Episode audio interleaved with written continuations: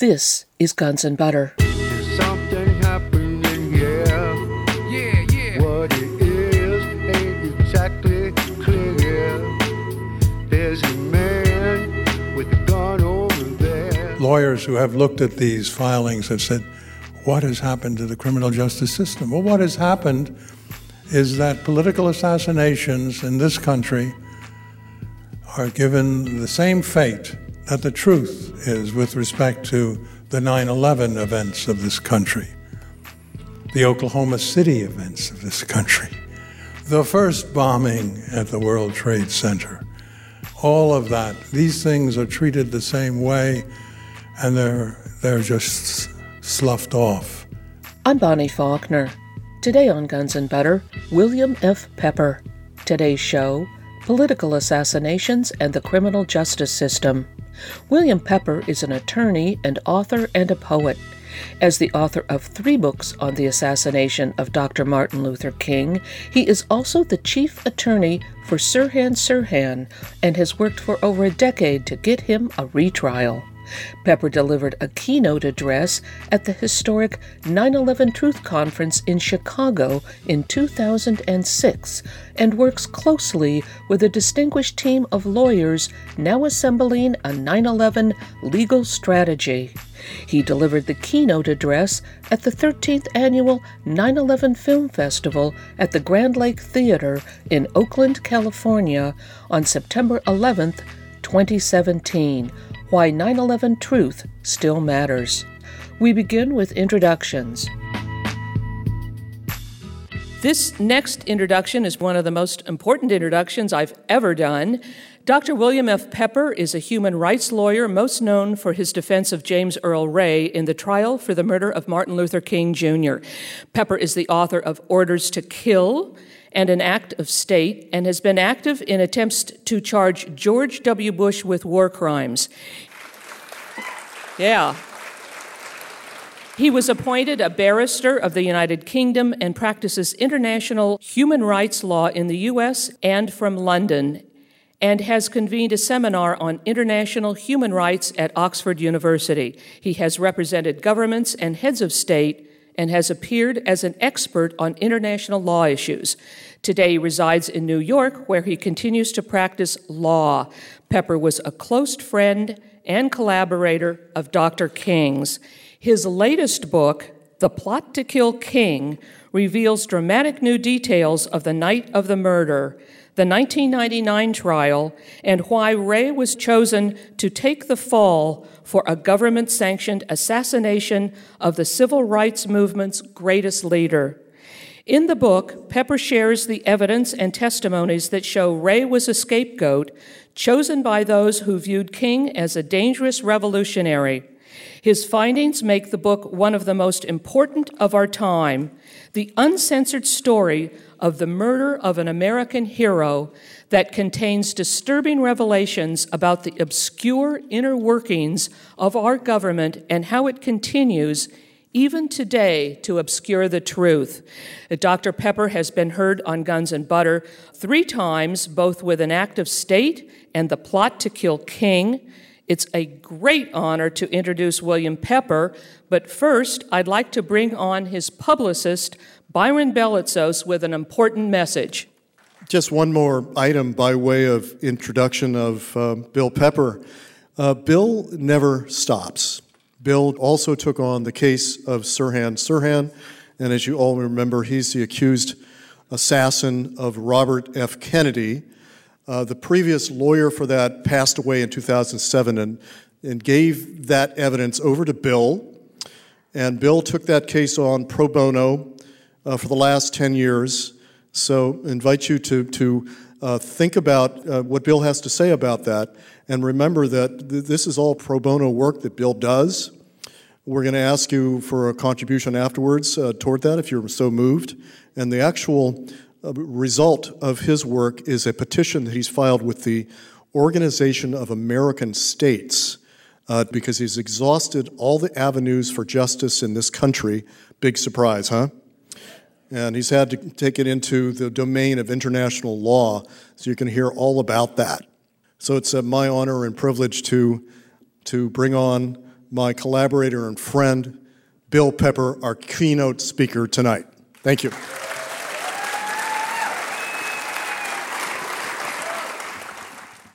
Thank you very much. And uh, thank you for coming, uh, all of you, whom, none of whom I can see, but I certainly, certainly can hear you. Um, this is the first time I've been to Oakland, and uh, I certainly hope to return. And I certainly want to say at this uh, very outset the admiration I have for the people who have struggled for the 9 11 truth to be known and finally to be aired to the people of this country and the world. I have a great deal of respect for uh, Richard Gage, the Architects of Engineers, and a, and a number of other organizations who have relentlessly tried to bring that truth forward. And all of your documentarians who have struggled so to put forward on the screen visual images that are undeniable in terms of the truth that has been concealed from the people of this republic for so long. I uh, also have great, uh, great empathy for and, and admiration for the, the families of victims who have persevered for 16 years to try to get, bring this to a close. I knew the Jersey girls and still know the Jersey girls well and, and had great, great admiration for the way they handled Henry Kissinger when George Bush tried to put him in as chairman of, the, of that commission. So I hope that struggle will continue, and I know in terms of the families of the victims that it will. Now, in terms of my work, uh, I'm told that it would be useful to discuss the cases uh, which I have uh, served and been involved in uh, for really uh, pretty close to the last 50 years, but certainly for the last 40 years of my life. Uh, it might be useful for you to have a bit of a sort of a personal history so that you can put the context of how I got involved in these, in these matters, these unlikely matters, uh, really, and, um, and understand how it all sort of became a part of my uh, individual soul and searching on, in this lifetime. Um, as a boy, uh, Llewellyn's How Green Was My Valley made an impact on me. It, it, uh, the portrait of the, the preacher, the Welsh preacher in the back of the church, with his hand on the shoulder of the boy, saying, You know, who had just criticized him about uh, uh, some work he was not, to, not doing. He said, You know, when I was a young man, I dreamed that I could lead an army greater than Alexander's, and I could bring truth and justice and happiness to the world. And as I grew older, I found out how much more difficult that was. And ultimately, I moved away from that to the daily tasks that I knew I could accomplish. And I empathized with the boy because as a, as a, as a boy, I had a, the same type of feelings about injustices that I saw around me. As a middle class kid, couldn't find local boys to play baseball in the summer heat, so I had to take a brown bag of sandwiches into the ghetto and play with black kids uh, day after day from my middle class, working class family, Irish immigrants. And uh, there it was for the first time that I saw rats in a living room. Imagine that.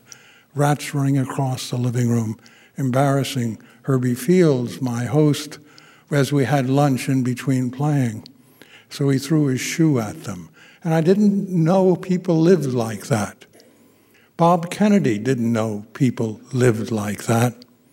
And that was why in 1964, when he came to me and asked me to handle in Westchester County his campaign as his citizens chairman, I did so because of the alternative, but was not happy with him as a person. But the Bob Kennedy they killed had seen what he never saw as a child, and he had changed so greatly. And uh, I'll come to that in a bit. He was going to do what had to be done to try to change the social composition of this, this great republic. As far as Martin King was concerned, uh, I only knew him the last year of his life. I was a journalist in Vietnam and uh, kept all my writings and recordings and photographs and film to myself until I returned. And I, I had to return. We had a, a, crash landing in a place called Pleiku, and I had injured my, uh, my back and my, my hip. And so I had to, uh, I had to, uh, had to return. And I wrote a piece for a magazine that some of you may remember called Ramparts. Right? Some of you do. Yes, Warren Hinckle, and, and even to this day, um, uh, Bob Scheer uh, carried that carried that uh, that struggle, that journalistic struggle forward. In January of 1967, a piece appeared called "The Children of Vietnam," and it documented by film and word the war crimes that America was committing in Vietnam. This was contrary to what Colin Powell was doing as a young lieutenant uh, and press officer at My Lai, where his job and the way he earned his bones was to put forward as much of a, an explanation as he could uh, to cover up that one tragedy, and I saw many similar to that.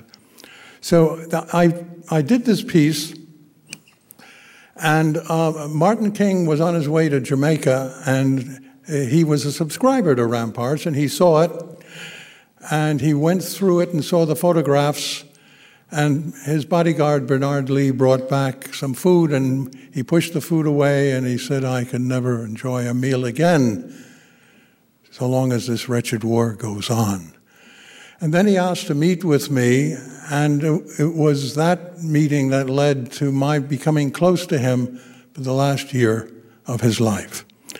And it was his commitment then and tears from his eyes when he saw additional photographic material of the massacres and the slaughters and the burned children that caused him to oppose the war in Vietnam. And we, we brought 100 war injured children from Vietnam under a committee of responsibility. And um, Martin never relented in his opposition to that war, even though he was told by everyone around him that it would cost him millions of dollars. And it did. And he was labeled a traitor. And he was attacked viciously by the New York Times and the Washington Post. And he stayed with that position to the end. Now, that was one of the reasons, in my view, that maybe a primary reason many think that they killed him. I think a greater reason was because it was going to bring half a million people to Washington. They were going to, not going to leave. They were going to visit the elected officials, try to change budgetary priorities, and they were going to try to oppose the war and by doing that.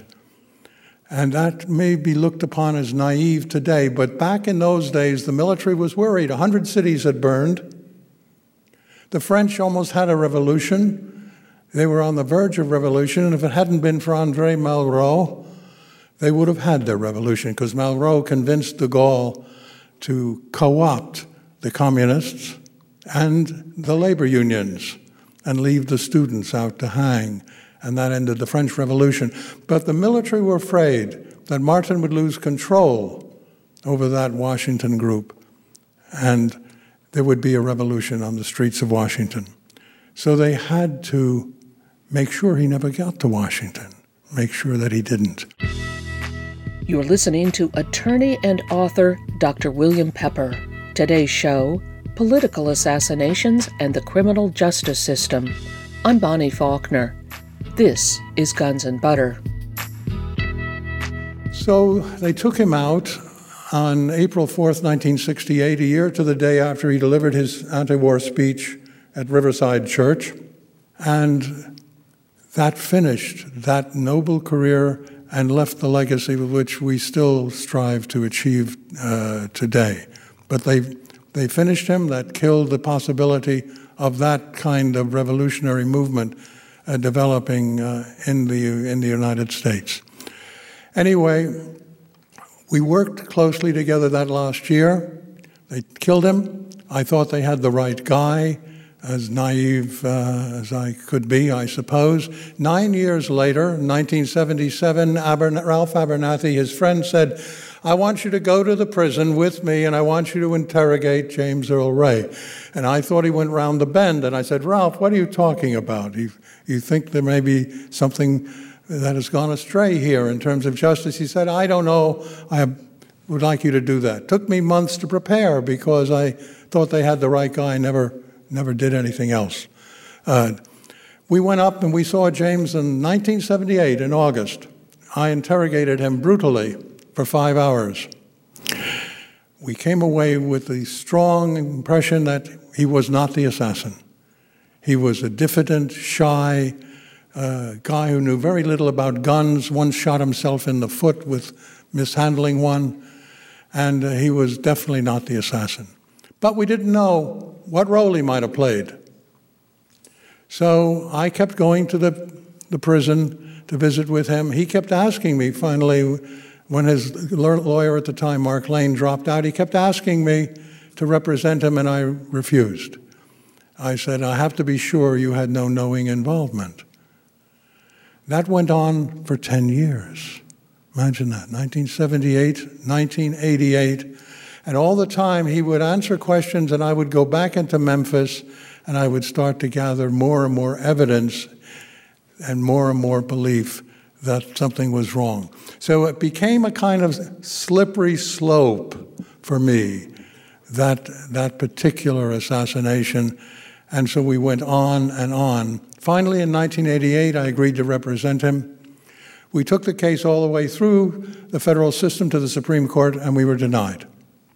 And we had nowhere further, so we thought at that time to go. We were finished. Then a television uh, trial was held primarily by Thames Television of England, and they roped HBO in on the funding of it. And we tried that case for 12 days, and, and uh, a jury came back and found Ray not guilty. It was aired in, in America on the day of anniversary of the assassination. I produced the first book that Bonnie mentioned on uh, Orders to Kill and Martin's nephew called me and said, okay, now it's time for the family. So the family and I met for over a period of about nine hours in Atlanta, and I opened up all of the evidence that I had. And they said, What can we do? What can we do? I had, because I had written the book, we had lost in court. James Earl Ray died in prison in 1998. In 1999, I suggested we file a civil lawsuit against one of the people whom we knew was involved. Man's name was Lloyd Jowers. He was out in the bushes with the shooter and the spotter, and uh, he brought the still smoking rifle into the back of the kitchen of his grill and broke it down. And we had eyewitness evidence against him. He was afraid he was going to be indicted. Little did he know in these cases that the fix is in and he had no danger. But we sued him. We had a trial that went on for 30 days, 70 witnesses, all of the evidence that had never before been uh, allowed to be seen or heard by a jury. And it took the jury 59 minutes. 59 minutes they came back and found the government agents of the United States, state of Tennessee, city of Memphis, were responsible for that crime. And there were no media present. They all left. Court TV was going to cover it. Somehow they didn't. They all left. There was no coverage of the trial, as there's been virtually no review of any of the books I've written on the case, Carl Bernstein said, Don't be surprised about this. Back in 78, he did a Rolling Stone piece which indicated that the publishing might of the Central Intelligence Agency will make sure that these cases are not brought forward.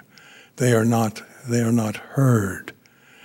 So that is the, the reality. On the media side, it's not just mainstream media, it's progressive media as well.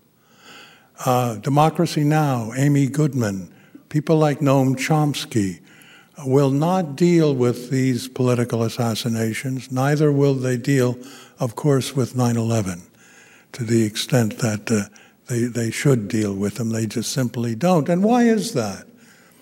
Well, funding comes from the Ford Foundation, which has been a CIA channel for a very long time, or Bill Moyers' uh, entity. And um, there, there's a line that they don't cross, and they won't cross. I've come to believe these are not bad people because a lot of the stuff they put out there is stuff American people should know about, and it's good and it's useful. And Chomsky's analyses are, are very helpful and enlightening in certain areas of the world. But when it comes to certain lines, certain areas, they will not go there, and you can't expect them to. I've learned painfully that they, uh, they simply will not. So after that trial was not covered, I continued. We did a second book, Act of State, which went through the evidence of the trial. And, um, and that was in 2003. 2016, the final book was published. I had been at this then on this slippery slope, coming to the end of the slippery slope that started in 1978. I had come to the end of it in June of 2016 when The Plot to Kill King was published. And what it revealed was staggering. It was staggering to me. I took so much evidence under oath and filmed the depositions and insisted that the text of the depositions, the critical evidence, be put in the book itself, in the appendices. So no one could say, as they would, he took this out of context, or that statement uh, was misinterpreted. The actual evidence is there. And what does it reveal? Well, it reveals something that the world does not know, and most of the world will not know because they don't even know that this book is available. But what it reveals is that J. Edgar Hoover used his number two, Clyde Tolson, to come into Memphis on a regular basis and liaise uh, with the Dixie Mafia uh, and organize the underground, on the ground killing of Martin King. It shows that Tolson carried $25,000 in, and that money was carried to the prison where James Earl Ray was. He, James had been profiled, he never knew this, and the money was given to the warden, Swenson, and James was allowed to escape. And then he became part of their, their network. He was, he was under a, a handler whom he knew was Raul, and who I later came to learn was named Raul Coelho, and lived. Uh, uh, he was an ex-Portuguese intelligence operator who lived in Yonkers, New York, and he would leave his set-up job and do what he had to do.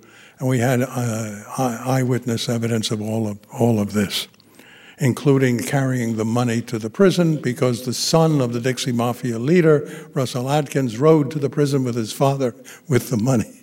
So they gave it to the warden. So the, the, that aspect of the case was very, was, was very clear.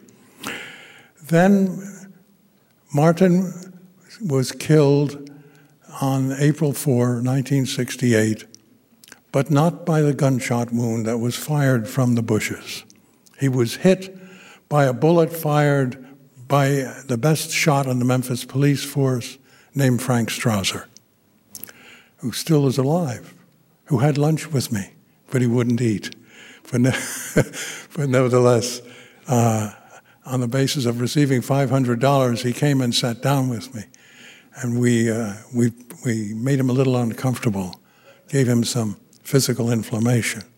But uh, the only thing he would admit to was that his, his size shoes, his 13 and a half, which was the actual size of the shoe that's in the plaster of Paris cast uh, going away from the shooting scene on the day of the shooting. Um, but what he didn't know was that a 25 year friendship with another taxi driver who knew him for all that period of time caused him to, to reveal the truth. My, uh, my informant jumped in the back of his cab after we had the lunch and said, I understand Pepper's going to have you indicted on the King case because all the evidence now is clear. And Strausser looked visibly agitated turned around and said, What are they going to get me for? Something I did 30 years ago? And then paused and said, Or knew about 30 years ago. so we, we, we pretty much nailed him down as the, as the shooter, along with other evidence of an informant who saw him practicing with the rifle all day long in the, uh, in the rifle range, the Memphis Police Department, before he left at 3 o'clock to go and take up his position. So the evidence became very, very clear about this whole thing. And then the final straw. Martin King was not killed by that bullet, but he was seriously wounded, gravely wounded, and might, might have died. But he was alive on the operating table in the emergency room. When the head of neurosurgery Dr. Breen Bland came in with two men in suits and said to the operating working team, they weren't operating, they were working, trying to keep him going, said, uh, Stop working on that nigger and let him die. And now get out of here. And he threw them all out of the room. And as they were leaving the room, the surgical nurse, who was the last one out, heard them gather up some spit in their mouths. That caught her attention. She turned around and she saw the three men spit on the body of Martin King. And then she saw Dr. Bland take a pillow and suffocate him, put it over his face, and deny him life at that point. So Martin King was killed in the emergency room of St. Joseph's Hospital. Oh, he might have died from the bullet wound, but he was still alive at that point in time. You're listening to attorney and author Dr. William Pepper. Today's show Political Assassinations and the Criminal Justice System. I'm Bonnie Faulkner. This is Guns and Butter. Now, the interesting nuance of all of this is that Breen Bland was the family doctor for the Adkins, the Dixie Mafia family. And some weeks before the actual killing, shooting and killing, Bland was meeting with the son of uh, Russell Adkins, who the father had died, and the son was working with the head of police and fire, Frank Holloman, to uh, finish the job. And sitting in on that meeting was young Russ Adkins, the same one who rode to the prison with his father. And he remembered, and all of this is under oath now, and he remembered Bland saying at that point, if the bullet doesn't kill him, make sure he goes to St. Joseph's so we can ensure that he will never leave there alive. So we had that separate type of corroboration to the sworn statement that connected Breen Bland directly with the suffocation. All of that is included in the in the appendices of the uh, of the work on King. So far as I'm concerned, and the King family is concerned, this matter is solved. Coretta died knowing all of these facts, all of the truth, even though it, citizens of the Republic are, do not know it, and those of you in this room, most of you are probably hearing about it for the very first time. So that was the Kennedy uh, um, warm up, in a sense, because uh, Bob Kennedy's um, lawyer Larry Teeter died, and I was asked to take on that case. And when I reviewed the evidence against Sirhan Sirhan, it was so powerful, strong in terms of his innocence that I, I had to say yes to it. And um, so I became Sirhan's lawyer in 2007. I've been his lawyer ever since.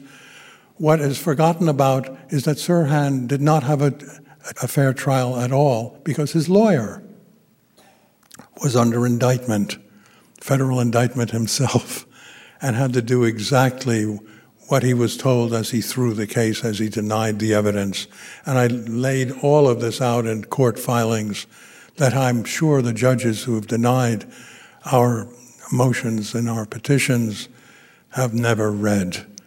I'm sure they've never read that. Lawyers who have looked at these filings have said, What has happened to the criminal justice system? Well, what has happened is that political assassinations in this country are given the same fate that the truth is with respect to the 9 11 events of this country, the Oklahoma City events of this country, the first bombing at the World Trade Center all of that. Are, these things are treated the same way, and they're they're just sloughed off. So we took on the Sirhan case and took it all the way through the court system.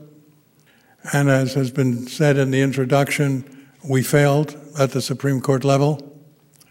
And we went then, and within the last month, I have filed a petition with the Inter American Commission on Human Rights one of the few international bodies that has jurisdiction which the United States government must answer because of the Treaty of the Organization of American States. And we filed that petition. It's pending before the Inter American Commission. Anybody who wants to help at all with that, please feel free to do so. Check out the IACHR, Inter American Commission on Human Rights, online.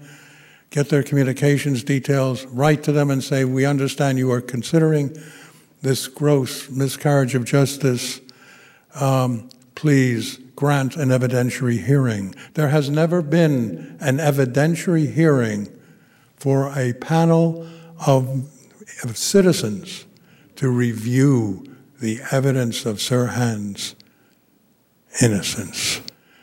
I had Dan Brown, professor of psychology at Harvard, spend 70 hours with Sirhan and he came away without any doubt at all. He's one of the experts on mind control in the world. Came away without any hesitation at all to say Sirhan had been mind controlled through chemicals and hypnosis in a clinic where they held him for two weeks, where he had disappeared for the purpose of uh, being a patsy. And that's what he was. He, he uh, upon a cue by a woman who was handling him, he got up. He saw the image that he had been shooting at at the rifle range that afternoon, the target, and he didn't see Kennedy. Kennedy was five, six feet in front of him, and he pulled the trigger at that target. He fired two shots, two shots in front of Bob Kennedy. Then he was pinned to the table, his arm was held down, and and the other six shots, he kept pulling the trigger robot like. Meanwhile, the assassin knelt down behind Bob Kennedy to tie, allegedly tie his shoe, and put the gun up against his back, fired three bullets, a fourth that went through the shoulder and left, but the third final bullet behind the right ear, about an inch away, was the fatal shot and they could never match that that bullet with uh, to uh, the weapon that Sirhan had. That would be part of the evidence we're talking about. So Bob was hit with powder burn distance shots with a gun pressed up against his back, and everyone in sight, every witness said Sirhan was never closer than five or six feet in the front of this target. That's, that's a, a basic piece of evidence, but it's only one, one piece of evidence. So we struggle to try to get the, the truth out with respect to that. We have no support from the uh, media at all, who just will not critically look at any of these events. The only possibility is, of course, if, uh, if citizens such as are gathered here in the darkness tonight come into the light and make their voices heard um, so that we may have justice. Otherwise, this man will remain in prison for the rest of his life and, and die there. Now, that's the, those are the facts of those two cases. And they relate to the whole corporate mainstream media political uh, tie ups that affect and will continue to affect uh, the truth about this great American tragedy of 9 11. You know, there was a time in this country back in 1967, I recall, that we, we weren't as eh, foreclosed in terms of getting things into the media, whether it was progressive or even mainstream. I'll just tell you one little anecdote that illustrates it best for me. Bill Attwood was the editor, managing editor of Look magazine. He read the Ramparts piece that, Ram- that I wrote, asked to meet with me. I went in to see him. He strode up to me, shook my hand, and said, uh, You'll be interested knowing I had a visitor last week. I said, Oh, who would that be then? He said, That visitor was Averell Harriman, who flew in from Washington to see me uh, at the request of the President of the United States. I said, What did Governor Harriman want? He said, Well, he brought me the President's best wishes, and then he said the President had a favor to ask of me. And what would that favor be then? The favor is that I would never print anything that Bill Pepper wrote. And he said, What do you think of that? You're not even 30 years old, and the President of the United States is worried about my publishing something that you wrote? And I said, I'm more interested in what you said to him.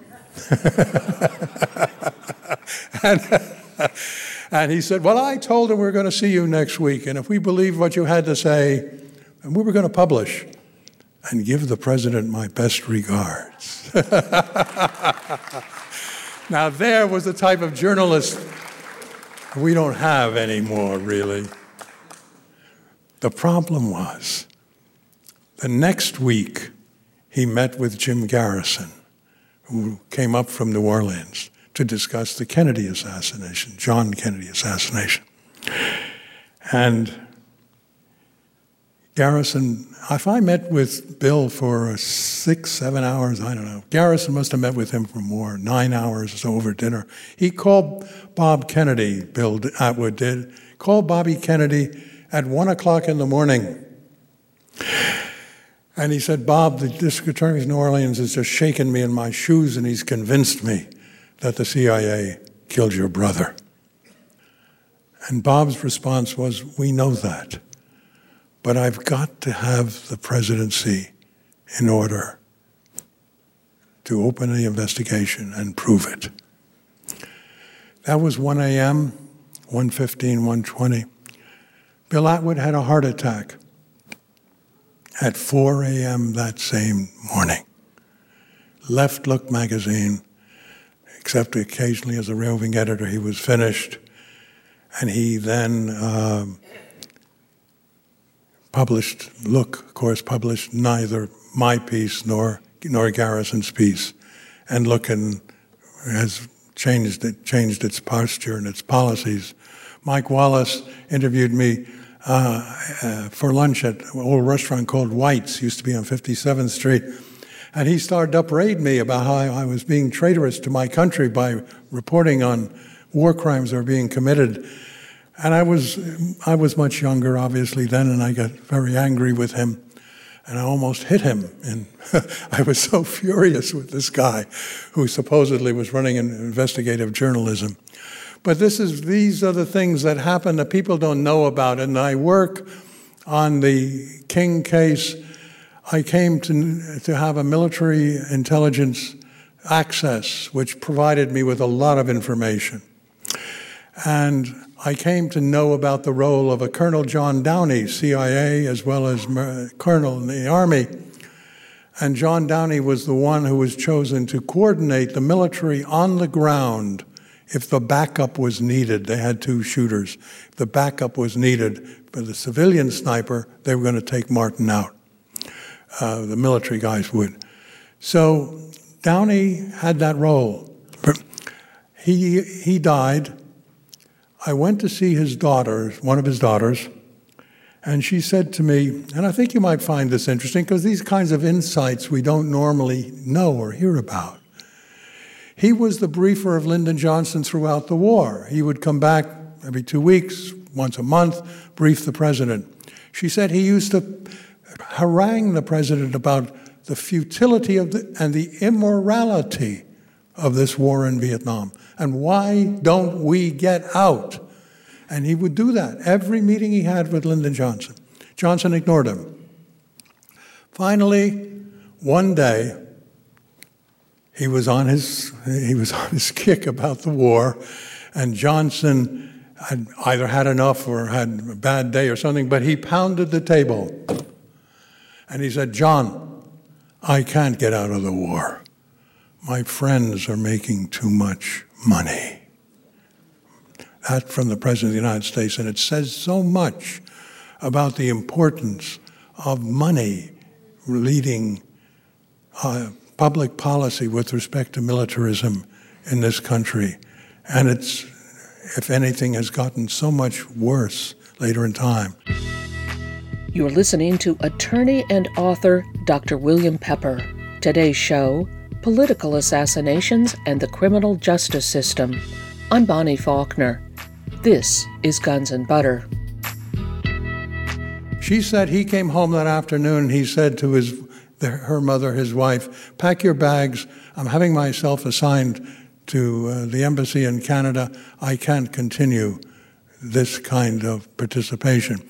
And so he showed a, a uh, as a patriot, he showed a degree of love for the republic and disdain, contempt from the money forces that ruled and and and controlled this kind of policy that was costing us such blood and treasure. And off he went. But then a year later, he was brought back as head of the military. Uh, 902nd Military Intelligence Group and given the job of coordinating the military backup for the assassination of King. And she said to me, he simply believed Martin King was a threat to the Republic, and that's something uh, that his Pennsylvania roots run very deeply about, and he had to do it. So it's you, you, you, you are confronted with these kinds of gray situations where you can acknowledge the good work that some people do, and yet you have to also look at the evil that they can do. So these heroes we have have to be looked at very carefully, whether they're ex Vietnam War prisoners who are now viewed as heroes, where if you talk to fellow prisoners, you get a totally different picture of how they how they uh, how they behaved at the, at the, time. So it's it's it's a compli- it's a complicated, very complicated world in which we live because of this. Once, one conversation I had with Nelson Rockefeller, I was, and I came to know that family because uh, at one point, and he instructed me and how I should behave if I ever would agree to enter politics. I told him I had no real interest in entering politics. This was around the time I had a reform activist group working for uh, um, some years after having worked for Bob Kennedy. And he instructed me that a particular Eighth Ward Republican councilman was a good guy so far as he was concerned, because even though I knew and he knew he was a crook, he was, as he said, Nelson said to me, he said, he was our crook, Bill. so there is a there is a difference always that people are able to rationalize. I wanted to meet with um, David Rockefeller before he died. This is uh, not an unpublic thing. I've said it before, and I, I dated David's daughter and knew I'm still friendly, very friendly with, with her. And she said, if I set that meeting up, Bill, you, you know it, he's trying to reconcile with the family and it will break it apart. So I said, don't even think to do that. But the reason I wanted to meet with him was because there was a meeting at Clint Murchison's house in Dallas the night before Jack Kennedy was killed. Now, I don't know a great deal about the John Kennedy assassination. I do know a couple of significant facts. That meeting at Murchison's house was attended by Richard Nixon, J. Edgar Hoover, H.L. Hunt, and the wealthiest oil man in the country at the time. And um, Lyndon came in at about 10 o'clock at night when they were having this party. And they all went into Murchison's uh, study, came out about 20 minutes later. Lyndon went up and put his arms around a woman who became a friend of mine over the years, Madeleine Brown. She was Lyndon's mistress. She gave him his only son. And Madeleine told me that when he put his arms around her, he said to her, After tomorrow, the son of a bitch in Kennedy's will never embarrass me again. The next morning, he called her from Fort Worth and said, I'm going to hear the son of a bitch deliver his last speech. So he was a pawn, he was a player, he was an actor, and he was doing what he had to do at those point, that point in time. And Martin King alienated him to such an extent earlier because of the, or later rather, because of the uh, anti anti war position that he did what he, uh, he counseled and did what he had to do to, uh, to Dr. King. So these war stories lead us, I, I think, to have a deeper understanding of the complexity of the problems we face. Bob Kennedy, if he was elected president in 1968, was a different man than the Bob Kennedy I knew. He had been to West Virginia, Kentucky. He had seen shoeless children. He never knew they existed. They, he didn't have that part of his, his early history. I did and benefited from the information. But because he didn't have that, he was shocked and he was determined to do something about it. He was going to end the war in Vietnam. He was going to end the oil depletion allowance. He was going to go back to the 1913 creation of the Federal Reserve entity in the United States. He was going to reopen all of that history because you see, that's where the real power players started. Irene DuPont, the Mellons, the Rockefellers, J.P. Morgan. In that little island off the coast of Georgia, they created an economic structure that dominates us to this day.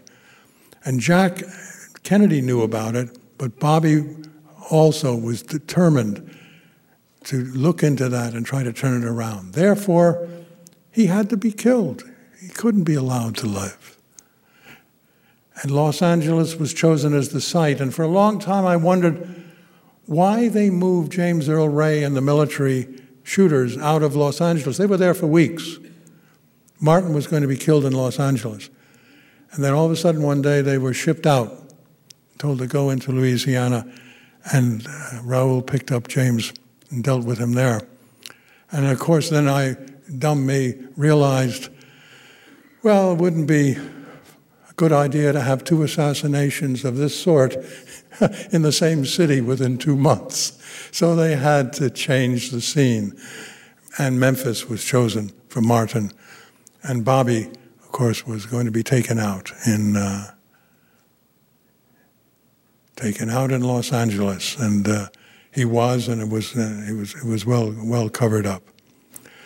So that's the history of my involvement in those cases.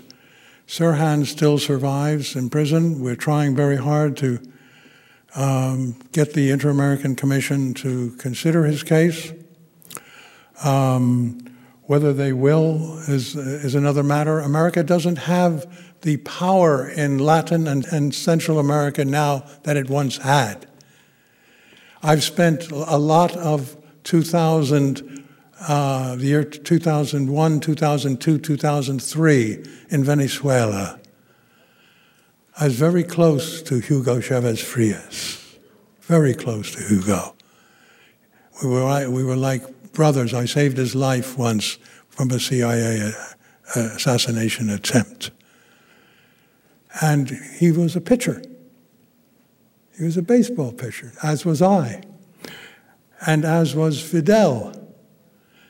And I think Fidel was by far the best. And the Cardinals offered Fidel a contract. You may not know this, I'm wandering a little bit. Offered him a contract, and he turned it down because he had some other plans. and Chavez, one of the last things he said to me, when one of the meetings, the last meetings I had with Hugo, he said to me, he said, Fidel has told me you have to come. We, he go take picture at the airport. You go straight to a, a, field, and we'll see if you can still strike him out. I, he had me confused with somebody else. I never struck out Fidel Castro, but I was one of two people from Columbia University's team chosen to go play in a Cuban Sports Festival in 1959. Would you believe? And at that point, Fidel used to come to all the games, but I never struck him out. And, and, and I remember one of the early nights I met him, him, him and Che and Raoul, whom I didn't like very much. Um, che was saintly. Fidel was pragmatic and hard, and he, at one point, he said to me something he has recently said before he died to a journalist. Uh, I understand. He said to me, "I, my plan, my hope is to build a utopia here, in my country." Over all obstacles, I am determined that I will do that, and my people will benefit and thrive. The journalist asked him something to the effect about his uh, regrets. And he said uh, to her, it's a very similar thing. He said, I planned when I started to build a utopia in my country. And I planned that when I was in the Sierra Maestra, when I came back with less than a dozen men to overthrow the tyrant, supported by the Americans, Batista. And he said, My plan was ultimately to build a utopia for my people in my native land. And then apparently he paused and said, But I have no time left to complete that task. And he, uh, he died, of course, uh, fairly recently thereafter. When he had told Hugo to have me come and throw against him again, at that point in time, he was 82. And I said, I said to Hugo, if I, I hadn't thrown in years, if I hit him, they'll shoot me on the spot, you know. So I didn't take up that offer, and I didn't see him again before he died. And I actually didn't see Hugo before he died. He died uh, very strange death, actually, of a, a accelerated aggressive cancer. It made me uh, wonder about how that all of a sudden developed. And I'm reminded of the Jack Ruby experience of developing cancer. All right, enough of that. Thank you very much for coming. I appreciate your time. Carry on, comrades. Carry on this struggle. Don't let up and give it to the children and the grandchildren. Carry on. Carry on. Thank you.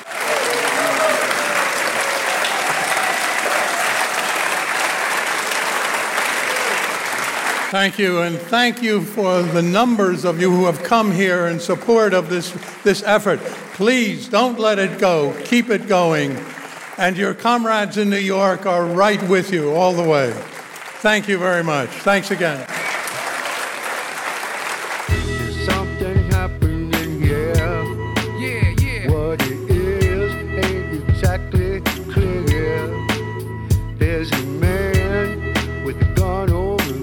Been listening to William F. Pepper.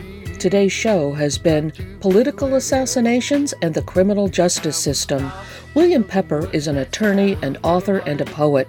He is the author of three books on the assassination of Dr. Martin Luther King Orders to Kill, An Act of State, and his third and latest book, The Plot to Kill King The Truth Behind the Assassination of Martin Luther King Jr.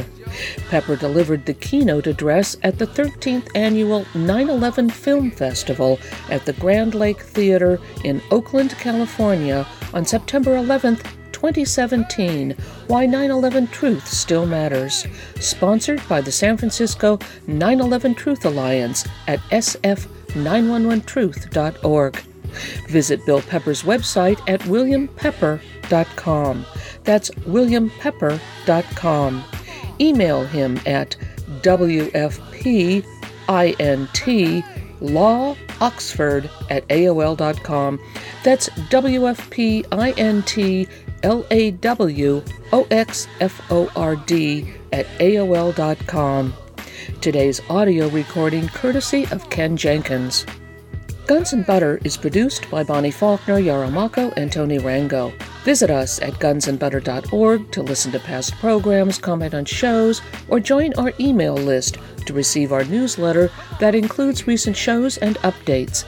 Email us at faulkner at gunsandbutter.org. Follow us on Twitter at G&B Radio.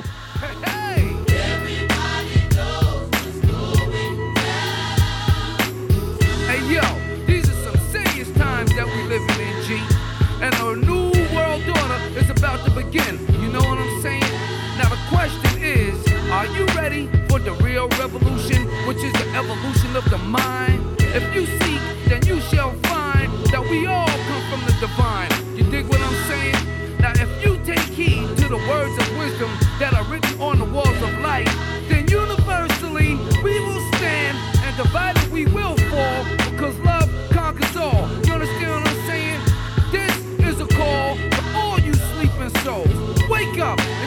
control of your own cipher and be on the lookout for the spirit snipers trying to steal your light. You know what I'm saying? Look what's inside yourself for peace. Give thanks, live life, and release. You dig me? You got me?